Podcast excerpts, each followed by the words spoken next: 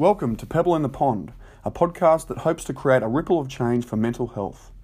My name is Sam Stewart, and I'm the CEO of the Australian and New Zealand Mental Health Association. Each year, I have the pleasure of attending events to meet and connect with the most fascinating and accomplished people in mental health. Listen in as I go one on one with the people changing the face of mental health in Australia and New Zealand, from lived experience speakers through to researchers, academics, and influential industry leaders. Our Pebble in the Pond podcast episodes may contain themes or topics of discussion that may be triggering to some listeners. If you feel you need assistance with your mental health at any time, please contact Lifeline on 13 11 14 or visit the Get Help page for additional resources at anzmh.asn.au.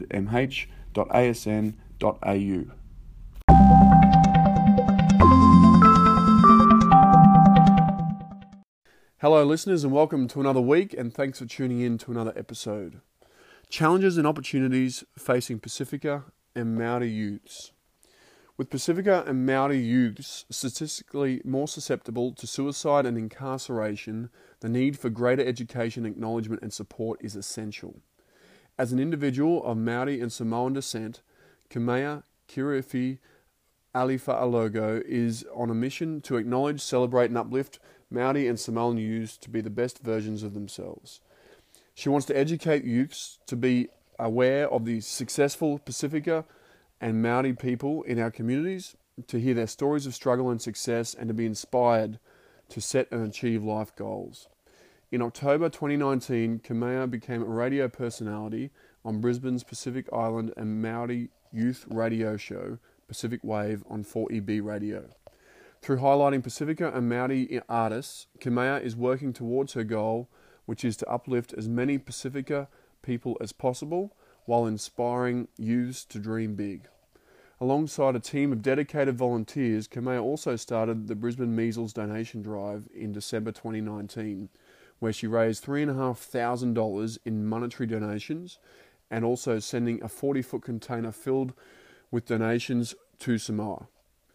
These donations not only help the people of Samoa with the measles epidemic but also COVID 19 pandemic. To further her work, Kamea also founded Brown and Busy, which is a platform for like minded Pacifica and Maori people doing it for themselves, their family, and their communi- communities. Tune in as Kamea takes us through her multicultural upbringing and background, the challenges of now living in another country, which is Australia, and the importance of youths connecting to their culture.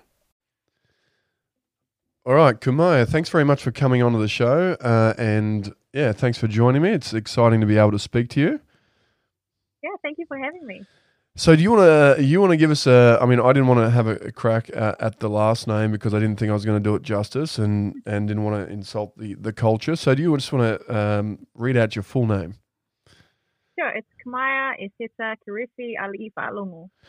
Wow, that sounds really good. And so Talofa Lava, that's uh, is that welcome in Samoa?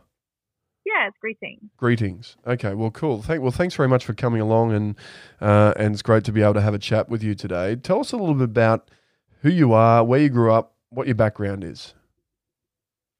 Oh, how much time do we have? Because uh, uh so you're Maori and Samoan, right? You've got yes, yeah. So I my background is Maori Samoan. So my mom is Maori um, Evelyn Matihaere Ruha Hall, and she is from Ngāti Porou and Te Whanau Apanui on the east coast of New Zealand.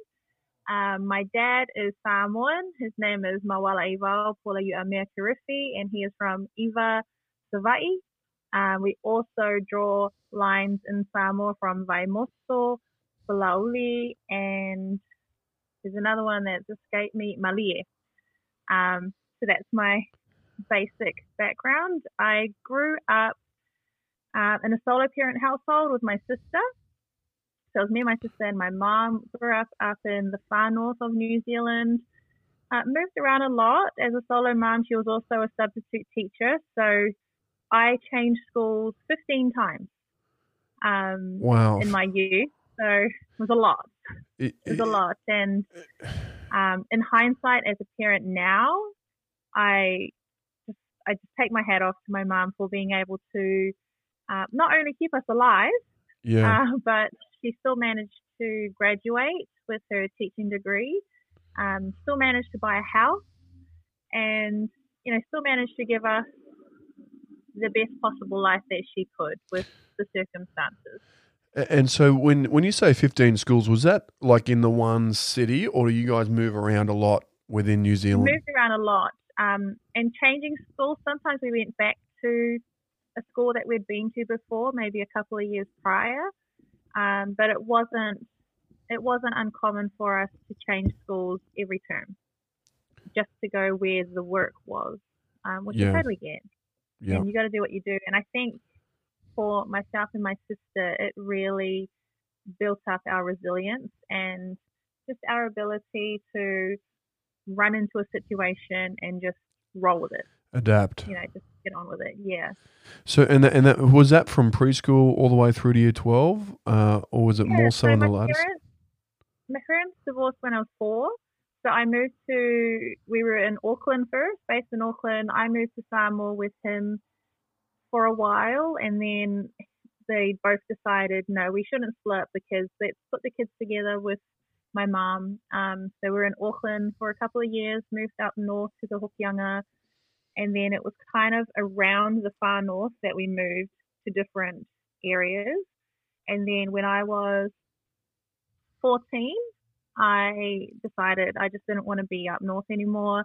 Um, we were constantly surrounded by gang life, um, drugs, sex, and alcohol. And, you know, I was partying at 12, 13. Um, and I was very upfront and honest with my mom about it. Her mentality, well, her whole theory, I guess, and the way that she raised us was I would rather you be honest with me and tell me what's happening in your life. I'd rather there be open communication. I feel like you're just going to go out and do it anyway because of the area that we live in. So I would rather you be upfront with me. And I was. I'd be like, Mum, um, I want to go to this party. And I was only 12 or 13, and there was definitely alcohol and there was definitely drugs. And my friends were definitely involved in, you know, sex and things. And she knew it. So for her, she's saying, well, either I educate you on how to make the right decisions or I keep you locked up in the house and, you know, who knows what would happen. Wow. So we kind of talked a lot about it. Um, but I did get to that point. I loved school. I I always I was always brought up with education is important. Um, both me and my sister. So we thrived in school. We loved learning. We loved reading. So having friends who were into drugs and not into school was really hard. Um, I found myself wanting to still hang out with my friends, but also feeling conflicted because I knew it was just the wrong thing to be doing. Um, and just being a kid, trying to join in the crowd, trying to be cool, trying not to be too different. And um, yeah, I think I decided. My auntie asked me if I wanted to move to Dunedin, of all places, move to Dunedin, and Down in the I south. try to take it seriously, take the school thing seriously, and yeah, I just I asked my mum, and she agreed that it would be the best thing for me just to move out of there and move away from it all and try to do something else. And so, how is your sister older or younger than you? Younger, so I'm the oldest. Okay. And so, it was it was it challenging? Uh, I mean, in life in the north, you were mentioning uh, drugs, sex, alcohol from a young age, uh, and the way that your mum brought you up, which was you know the honesty, uh, the path of, of being honest with each other, regardless of, of what's going on. Is that how you're mothering as well today? Like, is there is that is that a similar pattern in you? Even though your kids are still, I, I believe they're younger than twelve. Um, But- yeah, my son's 11, my daughter's five. Um, yes and no. I think there are components of, because I didn't, I moved back in with my dad when I was 15. Uh, well, 16. So the last two years of schooling, I lived with him in Taranaki for sixth form and seventh form, or 12 and 13. And his parenting was completely different. Total opposite. Like, uh, I remember him and my mom um, having a disagreement. Like, they're very civil, they get it. Um, but they had a disagreement because my I was on contraception at the age of 16. Like I'd been on it for a long time, and my dad was like, "Why does she need to be on contraception? She shouldn't be having sex anyway at that age." And my mom's like, "Don't be naive. Like we need a Yeah. protector. This is one way to protect her. Um, just don't be naive. You know, this is Yeah. something to educate her. And if she does make a mistake, at least she's protected. Yes. And so for me, I now with kids of my own and with a husband who was brought up in a completely different way as well. yeah. He was brought up in a very strict Samoan household. Um, it's so hard trying to navigate through what parts of their teachings do we apply to our own household and Yeah. does it still apply to today? We have we had these conversations with my son? Yes, we've had conversations where um, the biggest one is I need you just to talk to me. I need you to tell me when you're not feeling, um, when you feel bullied, or when you feel anxious, or when, or when you like a girl. You know, Yeah. just let me know these things because I I know how hard it is to have these emotions and have these pressures as a kid. So just chat, like let me know. And so I will ask him random questions. I've taught my son about periods and I've taught him about, um, as a result, around the period conversation about miscarriages. I've taught him about suicide. I've taught him about a lot of these things. And I mean, he's very smart Yeah. he's a very smart kid and very mature and he's one of those kids who thinks about everything and wants to know why these things happen. So he first asked me about suicide, I believe, when he was nine. Wow. He saw it on a billboard. Um, it was PTSD for returned servicemen. And um, yeah, and I believe he asked me, he said, Mum, why, what does that mean? Because I've seen it around, I've heard it, and I don't understand. All I know is that people say when they return from war that they get really sad and they might die. And so we talked about it. And so now we can have these conversations, and he has had his own mental health struggles. Um, he struggles with anxiety. So he is a victim to that voice that says he no one wants to listen to what he's got to say, that he's not good enough. So we're going through a lot. yeah, yeah. Well, that's uh, uh, yeah. I mean, parenting's tough, um, and uh, and what a strong woman your mum was to to be able to do the best she could, bringing you up through those tough times. Tell me when you All went. we can do as parents, I guess. Yeah, well, that's it. I mean, the the rule book. Everyone's got their own way of suggestions of things you should do and shouldn't do, and so many theories. And and it's. I mean, at the end of the day, you just got to do what what's right for you, don't you? With with you when you went to Dunedin, uh, was it was life different with your auntie? Was it um, So different. a lot like So stricter? Like um, very strict. So my auntie is the uh, what is she? She's the manager for the Pacific Island Centre in Dunedin. So she, just like the name suggests, she manages all of the students that come through that are of Pacific Island background. Um, and being Dunedin, it's very much predominantly Caucasian Pākehā. So there's only a small community of Pacific Islanders, and she is in every single one of them. Um, wow, and she's also she also attends a very strict, um, very traditional Samoan church, E Whakawha, and that was my first introduction to living full time in a Samoan household because I'd always grown up on my Maori side, and there's a lot of similarities, but there's also just huge differences. I was no longer allowed to have a boyfriend, which I couldn't fathom.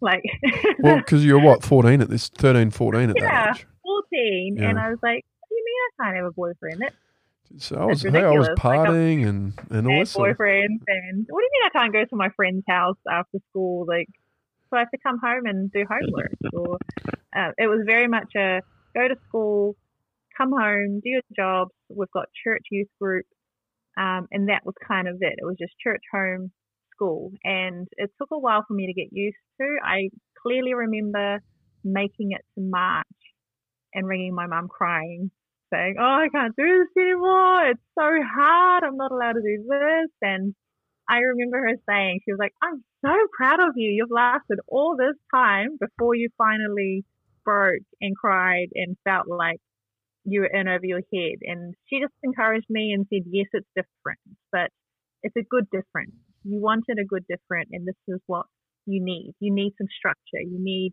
stability. You need um, you know, you call it boring now that you have to go to home and church and home and church, but how much of this other stuff is now not in your life. Yeah. You know. And so, looking back on it, did you find that that was a bit of a turning point in your life and and putting you on the course?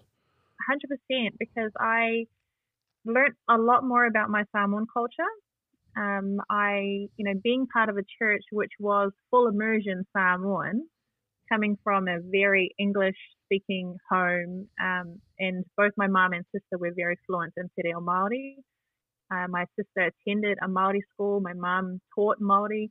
So for me, I was always that in between where I kind of understood it, but never really spoke it.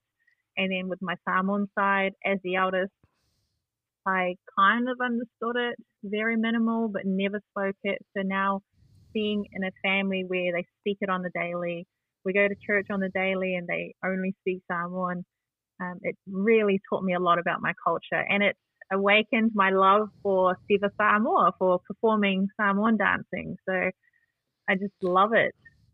So that's where you really started to learn uh, more about the Samoan culture. But w- was there also a degree of the Maori, uh, the Maori culture there as well? Um, in a Dunedin? tiny bit. Um, there at school we had. I'm trying to remember if we had kapahaka because I always grew up doing you know multicultural Yeah, dance. I, I love. I've always loved performing, and I've always had this confidence where um, if someone needs a volunteer or if someone wants to do an item, that I've always kind of put up. my hand up for it because I don't. I like it. I enjoy it. Um, but in Dunedin, the Maori side definitely took a back step because it was mainly Samoan around me, but I still managed to join in on multicultural things because I I grew up around it and that's kind of what I knew best. And so, what were some of the things that really resonated you, with you about, around the Samoan culture? Like, was it other than Oh, The food. No. uh, the food, the dancing, like uh, uh, other than having to Um, go to school and church and back home again, and not being able to do the partying and boyfriends and stuff? Like, what were the, some of the things that you were like, "Wow, this is really, really cool"? I learned. I feel like I learned. It was a whole year of just learning, um, and a whole year of chipping away at this attitude. You know, this entitlement as well that I had grown on because obviously my mum couldn't do too much because she was working and trying to look after us as sole parent and doing the most that she could.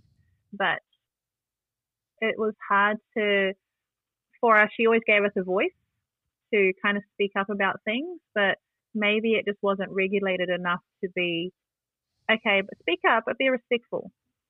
Because I learned that very fast in Dunedin, Yeah, very fast. If, if anything, I learned to shut up in Dunedin, um, which I needed. I needed to learn that there's a time and place for you to speak your mind, and there's also a way in which you could do this respectfully without just sounding like an entitled brat who I have an opinion too. yeah, You're like, I have a right to say something. And it's like, well, yes, you do. But can you, this is how you say it respectfully. This is, in our Samoan culture, there's fa'aloalo, which is respect, and especially for your elders. And it made me realize I didn't show respect to my elders because I was so used to growing up in this single parent household where my mom was just busy all the Yeah. time with her farm and with her work and with us just knowing how to do our jobs without being told. And then I moved to Dunedin and you get these adults who have these expectations that you as a Samoan girl you should know how to do XYZ. And I didn't. And for me it was very frustrating trying to learn these things, but also just it was yeah, it was great. It was definitely a turning point in my life where I learned how to shut up. yeah. learned how So- to shut up and listen. And it's almost More like and- uh, trying to get a filter, like developing that filter about when you can say what, when's an appropriate time. Uh, but I mean, that that respect for elders is really interesting, um, and so that's something you definitely learn in Dunedin. Yeah, and it's because I I didn't realize I thought I respected my mum.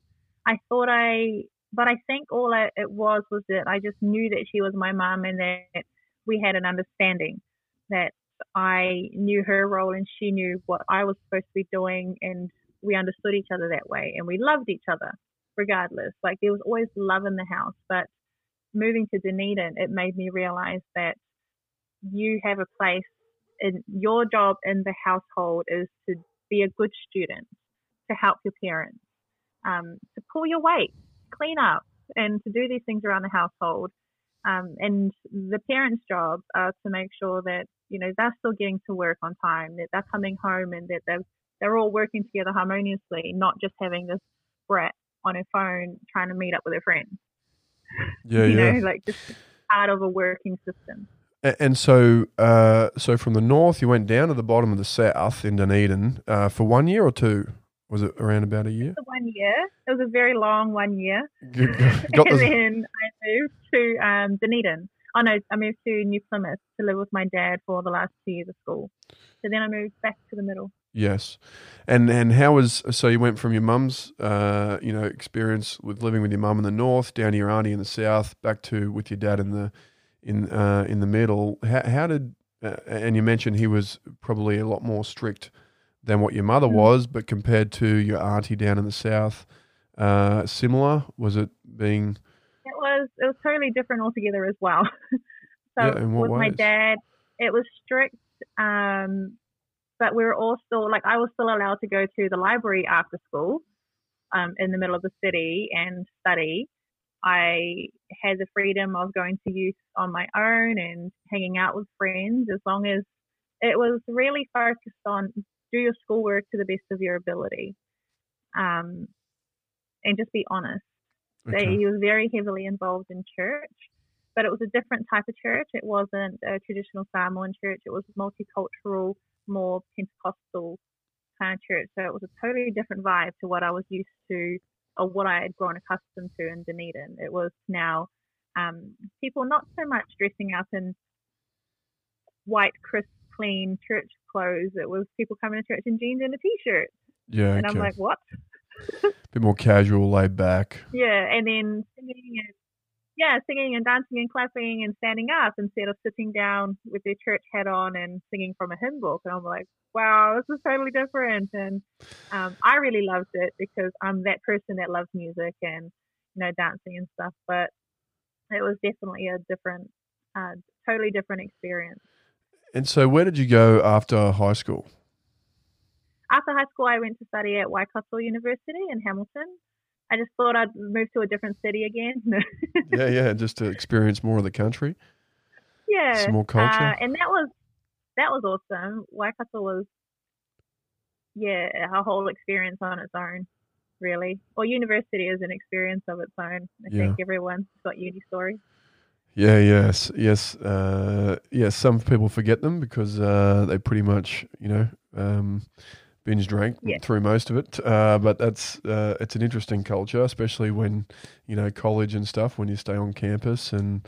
Uh, some for some people, it's their first exposure to li- to that independence, you know, and, and living alone, uh, or with their mates and stuff. So, okay, so what did you and I study? I that really fast as well because I I feel like living with my mom, I already was quite independent and learned really fast how to grow up, how to cook, how to do your washing and things. Um, and because growing up with my mom, we were we were quite poor, um, and we grew up with very limited supplies. Like we relied heavily on rainwater, um, to the point where me, my mom, my sister would share the same bath water, and then like I, my my mom would go first because she'd be in and out, and then my sister would go in, and then I would go in last because I took my time, um, and then we would use that same bath water. We wouldn't drain it to use that for the toilet to flush the toilet so that we wouldn't use our clean water for Yeah, flushing the toilet. Or if it wasn't too dirty, the bath water, we would use that for washing the clothes. yeah, We put that in the washing machine and wash clothes. So I grew up knowing that as a normal part of life. And then moving to Dunedin where they got a washing machine, they can have unlimited time in the shower, you get tuck shop money, and then go to my dad's where it was kind of the same thing. Sorry, that's okay. I realized I was connected to Facebook on my. I'll just close out of it now so that my husband doesn't ring me again. Done. okay, yeah. So I grew up with that being a normal and lining up at WINZ for food and uniform vouchers to moving to houses in the city where, oh, you need a new shirt. Yeah, we'll just go buy a new shirt. It's like, oh, okay, we can do this, and and I feel like I'm still quite frugal now. That that that's really come over into our lives now, where I'm like, no, I don't need a. I wear the same shoes. I'm fine for the next two years in the same shoes and just making things last. So, um, so you went to university. You've had a, a, an upbringing of so many different cultures and different places, which was really interesting. With people having different sort of influences on your life and shaping who you were. Uh, tell me what happened after uni. Did you move then to Australia, or did you? I moved to Otara, out to Otara in South Auckland. Um, met the love of my life. oh, great! That's where you met your husband. Yeah, so he's Samoan, and he was born and bred pretty much in South Auckland, and that was a whole other experience of um, learning, well, just finding out what the culture was like in South Auckland because I'd never been there as an adult for long periods of time. I kind of would dip in for a visit and out, but I felt like everyone was so angry. Uh. You know, moving there, and especially from Hamilton at uni, where everyone was happy in a small community, and well, half of them were drunk most of the time, but you know, everyone was this nice feeling of we're away from home as students, so we're all going to bond together and form a friendship regardless of cultures. As soon as I moved to South Auckland, one of the biggest things was um, if something went wrong, it was like, oh, who was it? Were they Tongan? Oh, who was it? Were, were they Palangi? Or who was it? Were they Samoan? Oh, I knew it. I knew they were Samoan. And it was that kind of conversation that would come up that stereotype, just casual racism and just angry at the system and just angry. People were just so angry all the time. And I would walk around like this and people would get angry because I'm walking around like that. Yeah, wow. So that one mm. would have been a bit of an adjustment then. I mean, did you fit into to yeah. their way or did did you just stay your path? I always just carry on doing my own thing. I feel like if everyone's going to be negative, what's the point? So I try and just be the one positive kind of one nice thought or one nice smile. And I, I feel very strongly that maybe people are having a bad day. And if I could just be that one person to make them smile and, um, you know, make them feel like not everyone is against them or not everyone is horrible, then I've done, you know, I've done a good thing for the day. And I've kind of passed that on to my son as well. I've made him every single day. You need to compliment someone on something, anything. Tell them their hair looks nice, and it has to be genuine. Yeah. Say, I like the way you did your hair today, or hey, those are really cool shoes, or um, oh, you smell nice today. What's that? Like just something. Yeah. Just something to make someone feel like they're noticed and that they smile for a brief second, like, oh, someone actually, that's nice. Yeah. You know. So. Uh, I think that's a great mannerism to have, um, and it's really interesting. And so, is is that part of uh, that's part of the upbringing there? With that, is that sort of part of the Samoan heritage or the culture, or are you just talking about just in general? I think so. I think um, no, I don't hear many Samoans in general just walking around complimenting each other. Yeah. but I um, I do know that we we're full of love. Yes. As a as both the Maori and Samoan culture, that it is very it's a loving culture, but we also are horrible at bringing people down so horrible at bringing people down that you would almost find on any, let's say, social media post where a Pacific Island person has done something successful. And you will almost always find people of the same culture on that same post commenting, just saying something horrible about them. Yeah. You know, we're just always fast to bring our own people down. And we always put it down to, oh, it's just a joke. Yeah. Like, yeah. yeah, lighten up. I was just joking. Okay. Yeah, that's it. So, um, so from uh, from Auckland, then uh, how did you get to then to Australia? Like, what at what stage were you were you in Auckland for a few years? Got married? Um, yeah. We were there for a few years, and then decided to move to Australia.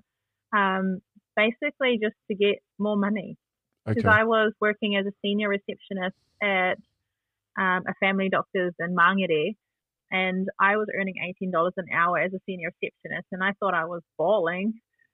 Like I was like, yeah, eighteen dollars an hour. Like I earn more than my mother-in-law. So, so we made the decision to move to um, Australia. I didn't care where we moved to. Um, at that point, I was living with him and his family. Yes. um, in Otara, and I had been kind of pushing at him and just saying, we should move out. You know, we should move out to our own place. And don't you want to have your own rules? And don't you want to be boss of your own house instead of staying under your parents' roof? Um, and then he finally made the decision, yeah, let's let's actually just move overseas. So I put it into his court saying, you, you choose where we move because I'll go wherever. I know I've got the support of my family. Um, I'm used to keeping in contact with them through phone and visiting every so often, whereas you have only ever lived under your mum and dad's roof. Yeah. So wherever you want to go, we'll go. So we chose Brisbane because he's got a lot of family here. I was going to say, uh, I mean, family in in Samoan and, and Maori as well as I understand it. I mean, family is is everything, isn't it? Like it's a big part where they grow up together, they live together, they share the money, they like everything is done for the family. Um, is that is that is that the case? And is that what you found hard to take him away from there in Auckland? Yeah, hundred um, percent. We're very strong on everyone eats. And sometimes, though, to the point where you are pressured to also starve in order to feed everyone else as well, instead of, um, you know, in the beginning, I felt like I couldn't enjoy a steak night out with my family because I knew that some people in my family were still eating noodles. So there's that social pressure of we can't, you can't just be eating that really nice food and enjoying all that money when we're suffering. Like you should be sending us money to help us out. Um, you know, and it's hard to juggle because I, I agree, but to a limit. I still want to be able to enjoy my life and I still want to be able to reap the rewards of our hard work and to treat ourselves to a night out. But I also don't want my family to suffer. I also feel not obligated, but I feel like love is giving something to help ease the pain and pressure of them. I mean, Auckland's not cheap. Yeah. no, they reckon it's expensive. Oh. Yeah. Like up there with mm. Sydney almost, you know, with living cost of living. Yeah. Yeah, definitely. So it was really hard for my husband to step out of that mindset because he is the oldest as well.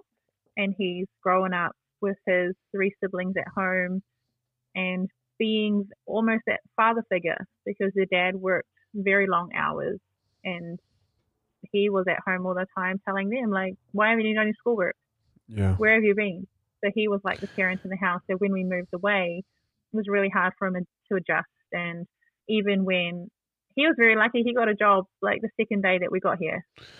So, so how how old were you guys when you came to Australia? Sorry, when you went to Brisbane. Twenty three. Okay. I think so. I was thirty one now. Um, yeah. And so he, came. I felt like I was still. Well, I still feel young. Don't we all? Uh, so, so he was, uh, so he was twenty. So he got a job the second day he got here. What, what, what was he doing when he moved first? Moved when he first moved?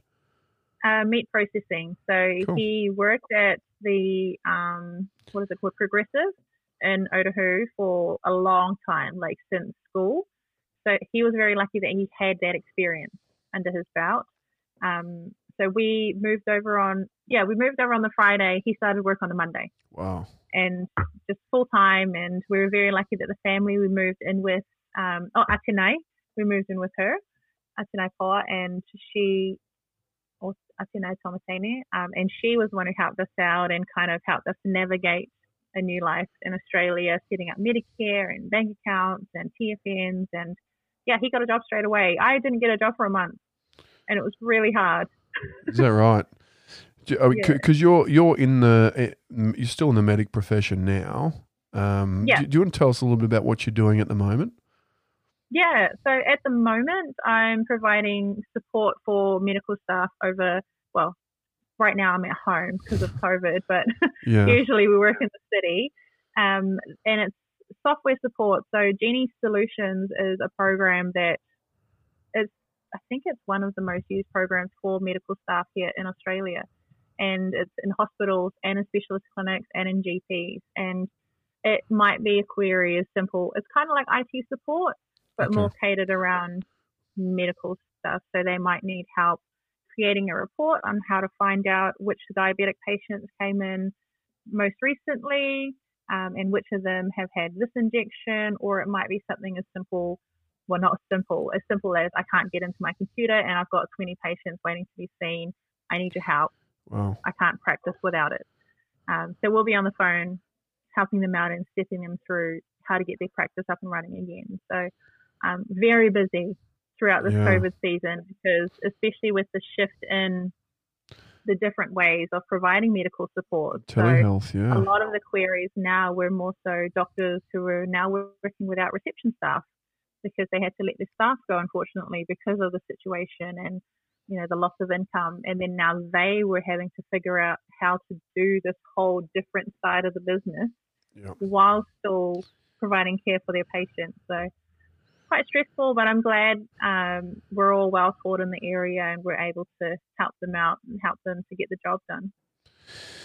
So, uh, so your husband's still working in the meat industry? No, now he's working as a maintenance controller with Kennards Hire.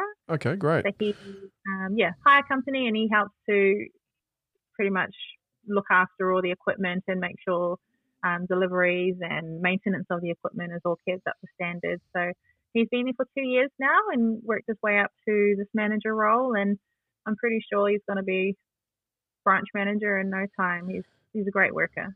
Yeah, well, that's really that's really good that he was e- uh, easily able to get employment when he first arrived, um, and Mhm. obviously you're both uh, now fully employed and and you got life going. How long have you been in Australia for now? So since 2012, um, Okay. so Uh, it will years. be. Oh, it was eight years this year. Wow. Yeah, in March. We just missed out on the big floods. Yeah, had- in Brisbane. Thank goodness. But I mean, we're here for all the other disasters. Like Yeah. non stop. Yeah, they seem to keep coming, don't they? With with Yeah. um, tell me, uh, how have you found cultural e fitting in and like the Pacifica communities within Brisbane? Uh, I mean, how how have you found that? I I'm still struggling. I feel like I'm still struggling. I went from I think the biggest thing is I went from being um, part of the tangata whenua and part of a big group of Samoans. There's more Samoans in Auckland than there are in Samoa itself. So I've been part of these big communities where we have funding for programs, where there is people like us on TV and on radio, and everywhere you look, there's Pacific Islanders and Maori. Um, there's posters with Maori language on it. It's you know, it's it's been part of my life growing up, and then I moved here, and um, people, my husband gets profiled as a Maori because he's brown. Like it's like no, he's actually Samoan. Yeah, he's not Maori. Like everyone who comes from New Zealand's not all Maori, and um, we're we are, I'm now part of a minority group grouped in with refugees. So it's not just I'm part of the Pacific Islanders and being generalized that way. It's now I'm just part of the imports into Australia. So it's it's really hard. I think it was hard for me to adjust, and I'm I'm slowly adjusting now to navigating through that, especially now that I've got more of a voice and I've gotten more contacts in the community and have, you know, have been in the community longer, is that I've found different platforms and different ways to reconnect and in doing so connect other people to these groups. I mean, New Zealand seemed to be doing such a great job at integrating the cultures uh, over Mhm. there. And when you when you when you look when you go to New Zealand, you come back here, you think, oh, geez, we we have a long way to go for not only our Indigenous uh, here in Australia, but also for you know, like you said, the minority uh, communities and populations. Uh, I mean, it's uh, something that we need, need to do a lot better.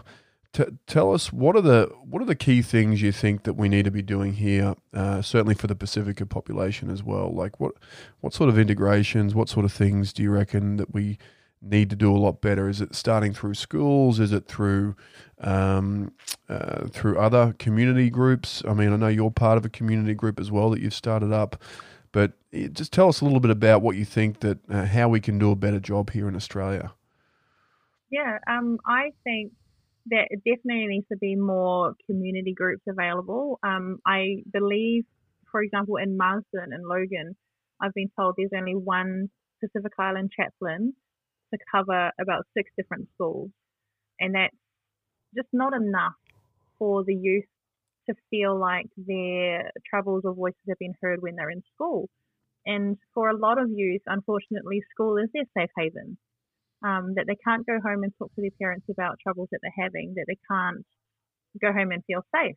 You know, not just for Pacific Island kids, but for a lot of kids, especially people of color, um, unfortunately, who are in these situations. So to have a chaplain who is at least in school, who can relate to them, who looks like them and sounds like them, it's it's such a different feeling.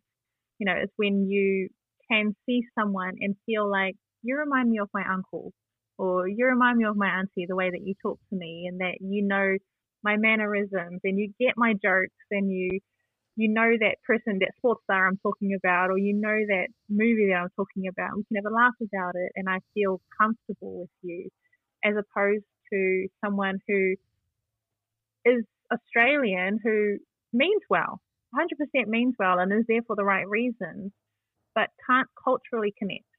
Mm. And that's not their fault.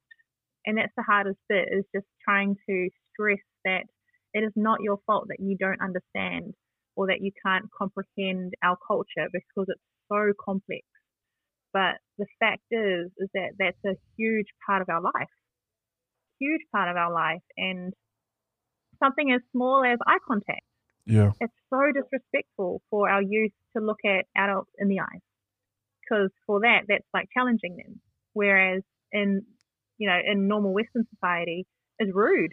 Yeah, so rude not to make eye contact. Like I'm talking to you, look at me in the eyes. And for a youth, you know, for our for for speaker youth who are like, oh my gosh, I want to, but I, I've been ingrained yeah to know that it's disrespectful to look at you in the eyes, especially when you're trying to teach me something or I've done something wrong. So it's something like that where it's confusing. Just, it's just missing, just missing right there that connection and for that teacher or that person to feel like, oh, this kid's got no respect yeah. Honestly, I've been trying to talk to him or her, and he doesn't even have the decency to look at me in the eyes. And the poor kid is like, "Oh, that's so confusing." Yeah. okay, he's forcing me to do something that I've been taught from a young age not to do. Yeah, yeah. So we mm. still have a way to go with that cultural education, and even that just awareness that different yeah. is not necessarily bad, right? It's just a you got to be respectful that it is different, and and just having that awareness is really important. Mm, and then there's also like it's not like there are no programs available for Pasifika people to enroll in to come and do these roles. I just feel like we don't have enough people advocating for them to do it. To say that, um, hey, this is what we're actually missing in the community. You'd be great for that role. Or have you thought about doing this before? Because we don't see our faces and mm. we don't hear our voices on these billboards or in these advertisements or in the pamphlets. Um, we don't necessarily have these outreach groups coming out from the universities or from TAFE to say, um, "Hey, Island Boy, yeah. like that, there are these positions available and there are these courses available that you would be great for. Yeah. It's just let's have a talk about it." missing that proactiveness, you know, for people to actually take charge and, and help guide people. I get that. There's only so much volunteers can do. And I know there are yeah. volunteers out there trying, trying their best, but severely outnumbered and just a lack of funding. And they probably have full time jobs or full time study themselves trying to work this in to make a difference. But it's just not hitting the right ears. So, are there any other challenges uh, that you find in the uh, the Pacifica communities in you know being a minority in a, in a larger culture or country? Sorry, what, what what are some of the challenges either whether it's youth growing up that you're seeing or whether it's you know adults fitting in? What's some of the challenges of being here um, and trying to adjust? I think there are a lot of challenges in general not so much just being in Australia itself. I I feel like there is definitely a disconnect from the culture um, as a result of being away from more cultural central places like New Zealand is yeah. huge on culture. Um, unless unless you I feel like unless you are part of a Pacific Island community like a like a Samoan church then you're not going to hear Samoan language around you. Um, because I'm, or the radio station I'm part of, 4EB Radio, we have, it is a multicultural ethnic community radio station. So we've got Cambodian and Laos, and we've got, um, what is it, Niuean and Tokelauan. So like all these different languages have got time slots on the radio. But just like my show, which is only an hour long once a week, and it's like, oh, what can we do for this one hour once a week and try and like the most, I feel like the most effective way of reaching out to people, which is something like radio. Um, that we're very limited in that. There's no yeah. TV programs catered to this demographic, um, despite how large of a population we have in the country. Um, there's no dedicated radio station to just play um, you know these this kind of music and this kind of sound. It's whereas if you go into New Zealand, there's Mai FM Flava, was it 531 PI? There's Niu FM. There's all these radio stations that have been set up where you can hear our language all the time, not just for one or two hours a week. And I think for me, I feel like that's a huge gap because our yeah. people are so creative and musically talented and very artsy so we're missing out on having that platform to express it. I mean, just here in Brisbane, we've had so much new talent come out ever since the whole one four and HB boys started being famous and showing that hey, look, we're making it on the rap scene um, yep. or the hip hop scene. Now all of a sudden, people are coming out. People are coming out and making more music, but you don't hear it on mainstream radio. Um, it took one one group, for example, NME, No Money Enterprises. They were number one in New Zealand, number one on the ARIA charts, and they still aren't being played on something like Nova or um, you know those kind of radio stations. You'll hear it occasionally on Triple J, but they're not getting any airtime, and we don't understand. And for us, we feel like, what do we need to do to get yeah. airtime when we've been recognised on the ARIA charts, number one for weeks, and New Zealand top single for weeks, and you won't play it once on a mainstream radio station. And Kamea, you, you mentioned the radio station that you have that hour slot each week. Is that is it is it targeted for the youth or is it just general for the Samoan? Our show culture? in particular is for youth. Okay. And it's um, Māori and Pacific youth. So we try, we only play music, music, music exclusively by Māori and Pacific artists and we speak to people who have got a platform, like um, most recently is Mark Hunt or Terrell Taffa or, um, you know, sports stars, musicians. We try and bring them into the spotlight. And I always break it up into two segments. The first part of the interview will be tell us about your upbringing so that people who are listening, who follow you, can relate to you. Yeah. That they can be like, oh, yeah, that's that's how I grew up. Or like, oh, cool, you grew up with three sisters too. That's like me, and yes. you know, these are the things that I went through as a kid. And then the second part is talking more about your career, you know, why you've got such a big platform now, and giving advice to the youth listening. And it's a way of us trying to encourage people that you think these guys are so famous and you think, you know, you put these guys on a pedestal and yes, they make a lot of money or yes, they've got 100,000 followers, yeah. but they're normal people just like you and me. Like they've got um, houses where they have seven sisters and brothers and five aunties who live with them, or they've got houses that um, they weren't allowed to talk during from six o'clock to eight o'clock because there was prayer time, or all this kind of stuff. Like they've got an upbringing similar to you, and they've made it, which means you can make it too. It's like there is hope for you. You just need to believe in yourself seems to be something you're very passionate about is that um, giving that hope uh, to the youth. Uh, and is that something that gave you the inspiration with the Brown and Busy um, yes. side of things as well? So tell us a little bit about that. So I started Brown and Busy in the beginning. It was more so just to develop a network of like-minded people who were brown and busy um, and it didn't necessarily mean you owned a business. It might have been the solo mom with four kids, and three of them are representative rugby players, and she also bakes on the side. So it's like she's she's juggling all these hats, and she sometimes feels flat. and sometimes feels like she's outnumbered in the different circles she might be traveling in. But at least in Brown and Busy, you feel like you're surrounded by people who are going through similar situations and just trying to keep each other motivated and trying to push each other and to be reminded that your culture makes you stronger. Like who you are makes you stronger, that you don't need to suppress it to fit into these molds, and that to be a successful makeup artist, you don't need to hide your culture to fit into mainstream Australian makeup artistry, that you can bring your flair to it. Yes. That this is you, and we should celebrate you being you, and we should celebrate your successes, and we should encourage each other when we're going through our lows. Because who knows you better than someone who's been through the exact same situations as you culturally and your upbringing. So that was the big reason on Brown and Busy why I started it. And then I, it was my son. He asked me if he could bring um, my friend's a hairdresser, constantly changing my hair. And he, my son is like, can we bring my friend to Uncle Terry's house, the hairdresser, um, one time because Uncle Terry's offered to teach me how to, you know, sweep up the hair and do all these things, but my friend doesn't have uncles like that, and he really wants to be a barber.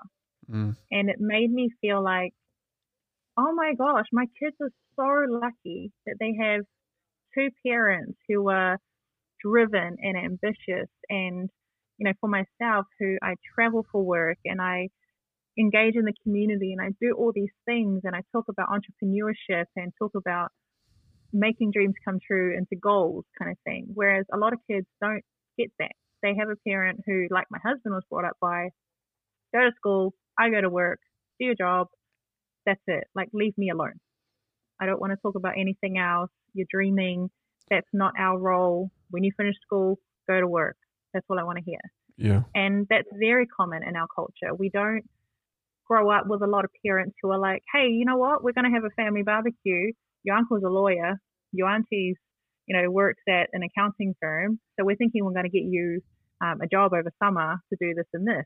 It's more common to hear your uncle and your auntie work at the factory and they say that you can go in and work at the factory during summer. Like it's not a career opportunity. It's just we all work at a factory, so that's what you're going to do. Why would you want anything different? Yeah. Um, yeah. So that's what my son made me realize was that a lot of kids in our culture don't have adults around them who tell them that they can do something, that Yeah. they can be someone else. So I wanted to bridge that gap with Brown and Busy. So a lot of events that I'm planning are more catered around trying to encourage and Inspire. and um, inspire youth. Yeah. What an incredibly uh, amazing thing that you're doing, uh, both with the Brown and Busy, but also Pacific Wave and the radio show. Tell us about the challenges that you, the youth, um, certainly in the Pacifica and Maori uh, um, relation, uh, as it relates, sorry, to mental health or challenges that they're having growing up. What, what do you see? Um, obviously, they're susceptible to more suicide uh, rate, higher suicide rates. Sorry, um, but you've, you've tell us a little bit about that because I'll be really intrigued to hear from your perspective how the youth are doing and what their biggest challenges are. Yeah. Um, suicide rates are super high with us, and I feel like, like I, I don't know if this is statistic, but I feel like it's a lot to do with the pressure of with Samoans, especially, we have this big thing on shame and bringing pride to your family and carrying your dad's name or carrying the legacy of your family. So if you get pregnant out of wedlock, or if you fail your grades, or if you don't make that rugby team, um, your poor parents, oh, like, oh, they raised her so well and she still couldn't get it right. Oh, the shame. Let's talk as a church about it. Let's talk as a rugby team about it. Like, let's all talk about it and make her family feel embarrassed for her mistake. Um, and then it's that social pressure. It's that whole I'm bringing shame to my family, which is a huge contributor to our suicides, our rate of suicides. And I know plenty of horror stories where um, girls have fallen pregnant at university and literally thrown their baby away as soon as they've had baby and not told anyone about them. I've got family members um, who has been pregnant and has been hidden away in their room so that no one else can see that they're pregnant. And then all of a sudden they show up to a barbecue with a baby, and we're like, where did the baby come from? And no one really asks questions because they're like, we didn't even know that she was pregnant or that she was home all this time. You just hid her away. But okay. Like, and you kind of mm. just roll with it. But at the same time, you feel that shame. And a lot of it is handed down from generations before us where it was a very strong um, religious culture plus a very strong culture, Samoan culture, and you've merged them together, and there is just no room to breathe. There's no room for, um, well, maybe she made a mistake, and now she's got a baby, and she's still a human being, and you still love her, right? And they're like, yeah. And half of the parents would say, yeah, of course. Like, yes, she stuffed up. Yes, this was not planned, but we will still love her regardless. Except half of the time, the youth are so scared to say that they've made this mistake because there is no communication. There is no talking about this stuff, that they bury themselves in this whole thought process of, I'm bringing shame to my family, I can't face them, I can't do this to them, it's better off that I'm not here. Um, and it's huge, there's that. And then there's also just the whole, it is weak to speak um, mentality. That boys need to, there's that toxic masculinity where these men are our men in the Pacific are the strongest men in the world, and they're tough and they're big and brawly and they've got yeah. tattoos and you know the big hitters on the rugby field, and we don't cry, like we don't talk about emotions, and if anything, you hear them all the time, like that's gay, like there's this homophobia mixed with toxic masculinity, and as soon as you start actually feeling these emotions and not being able to share it with anyone with fear of judgment, it builds up, and that's why the rate of you know men's suicide is so high. In our community here, we've had so many men pass away from from suicide, and a lot of it is to do with stuff like not being able to handle um, divorce or not being able to handle the social pressures of their family because they've lost their job, you know, things like that, yeah. and they just don't know how to handle or don't know how to communicate their feelings and can't talk their way through it. And it's so sad. It is. It's so real, isn't it? And um, is it the expectations that they put on themselves, or is it the expectations that are passed down, like their families have of them? Is it like is it uncommunicated expectations that they think is something that they they're not living up to, or is it the expectations are there, they've been communicated, and I haven't lived up to them, or is it a bit of both? Yeah, I'd say it is a bit of both. Um, there are definitely, I know families that are definitely still very traditional, and um, they don't they don't express love, let alone sadness. Um, they still believe that you can pray the gay away, um, that you can just go to church and pray and you'll be happy mm. and not know that maybe it is a medical imbalance or maybe they do need medication and medication is not you being weak or speaking about something is not being weak that there's a lot of just misconceptions about what mental health looks like and what healthy communication looks like. Um, I've got a good friend, Priscilla Alovili, who runs an organization called Alovili Home, and she I went to Tonga with her last year and did her makeup, so I sponsored that component because I just believe so heavily in her organization. Um, and she's all about bringing awareness around mental health in the Pacific Islands. And for herself, she shares her own mental health journey. She's repeatedly attempted to commit suicide.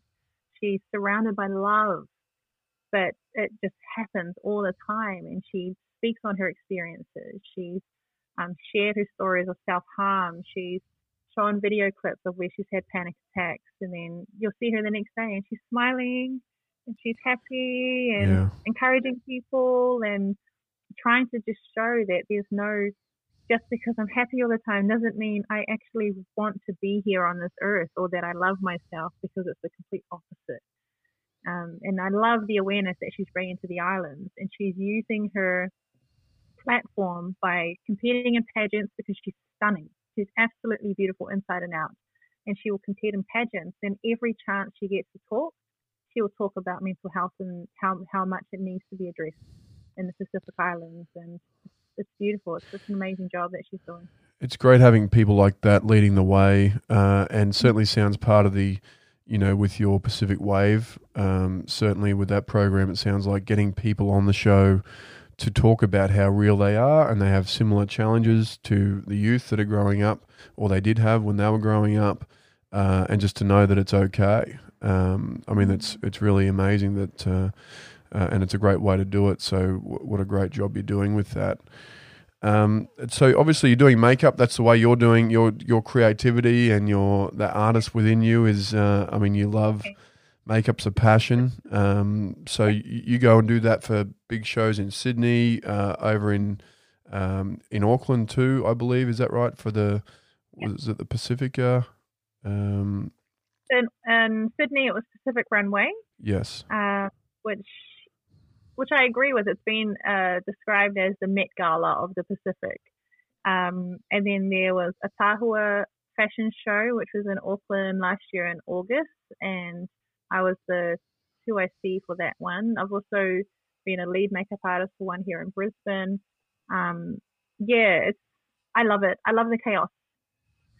the pressure and the chaos. Yeah, I work really well under pressure, and I I think that's what really helped me in the GP world as well when I was working mm. um, both in reception and as a practice manager because you need to be able to handle pressure if someone's going to walk in off the street with anaphylaxis and can't breathe properly. So I need to be able to think under pressure and be able to let the doctor know what that this is happening, let the receptionist know to call the ambulance with this code and mm. be able to grab things out without freaking out. And so that background, also that whole change, up and changing growing up, um, really helped me to just ease into it when it came to makeup backstage for fashion shows where girls are freaking out because they've literally got 15 seconds to get dressed into another outfit and quickly change something and push them onto the stage. So love it.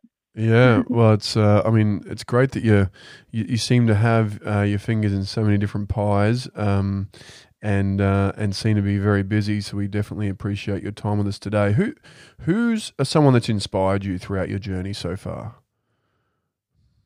Um, my parents are really big inspirations for me. Uh, my dad is the rugby development officer for Taranaki, and he has just always been someone in my life who, even though we didn't grow up together, still stayed in contact, but we re-established that connection later on in my teenage years. But he's always been someone who thinks first, speaks later, and when he speaks, it's always from a point of love. And then he's always taught us to love everyone and to just be the light and be someone who can make a difference in someone else's life. Um, to be humble as well and to be happy. And for my mom, she's just an, she's just a huge inspiration for just making it through all those years with a smart ass daughter like me. Mm. So like um, she's my inspiration. My siblings are my inspiration. My sister is now um, she's been in the police force for a number of years and she inspires she New Zealand still? Yeah, right, yep. so she's based in Auckland. Oh, good. Um, you know, and as a cop, she patrols in Otara. So she's so she's awesome. She'll even like show up to my in-laws' place just to say hello and to show the neighborhood there's a cop car there and keep this house, you know, safe. And she does that on her own accord. And she's um, working towards being a detective and she's amazing. She's doing amazing in the force. I've got another brother who plays for um, the Hurricanes, who's doing a great job with them, and then another brother who's studying in Dunedin, and another brother who's finishing high school. So for me, my siblings and my parents just inspire me so much. Yeah. And they make me want to work harder and, um, yeah, just, just to be the best that I can be. Yeah, well, it certainly sounds like they've all uh, had a big role in shaping who you are today, and it's definitely someone that's been super inspiring and doing some amazing things for the community uh, and um, and for your family. So, uh, incredible journey. Uh, is there any uh, final words you want to you want to say? Are there any um, as we wrap up? Are there any are there any final thoughts you want to say, or anything that you want to shout out to How can people get in touch yeah. with you? Um, well, you can definitely feel free to get in touch with me on um, Instagram or Facebook or even YouTube. I just started a YouTube channel because I wasn't busy enough. Um, wow. Well, what's that about? Uh, uh, it's it's just vlogging. Okay. So it's really um, I used to document a lot of stuff on Instagram just in my stories. Yeah. Just following me around and um, someone, quite a few people were saying, why don't you just put this into vlogs because we actually like following your journey and stories. So it would be nice if you just mush it all together in the video. So I try and do those weekly. I'm up to week five now. Um, but I honestly, most of it's eating. I'll just be honest. eating. But um, in in seriousness, I really encourage people to, if you have questions about someone else's culture, and I've had this a lot because I've worked in so many different industries, and um, I just encourage you to ask.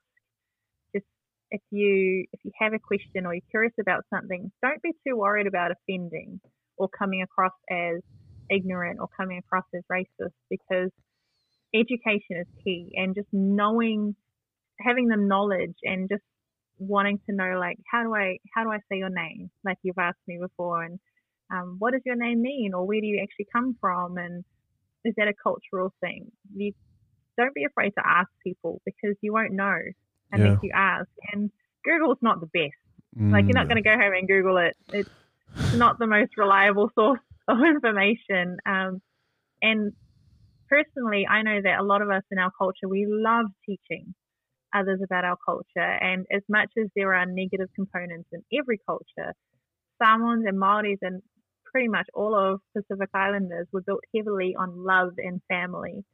So knowing that we've brought someone from a different culture pretty much into our family is the best feeling ever. We love it. Um, and then also just be kind. You don't know what people are going through. Um, you don't know if that person's had a bad day, if they've left home and their wife was yelling at them to take the rubbish out for the 20 millionth time and just got them off on the wrong foot. Yes. So be kind to people. It, it, doesn't take much to just smile and say hello or to um, just give someone a compliment. Make someone feel nice. It makes you feel nice. Yeah, well, I think it's a there's some great words, and thanks uh, for those final words. Kamea Karifi, it's been an absolute pleasure to be able to have the chance to talk to you, uh, and certainly, um, as I said before, inspiring to see all the things that you're up to uh, and the interest uh, and leadership that you're showing for the Pacifica and Maori populations or the communities, certainly within Brisbane and through the radio uh, and the Brown and Busy stuff that you're doing. Uh, it sounds like you're busy. Uh, and you have plenty on, and as well as a, a mum two kids. So, um, so, congratulations, and thanks very much for having a conversation with us today. No, thank you for the opportunity.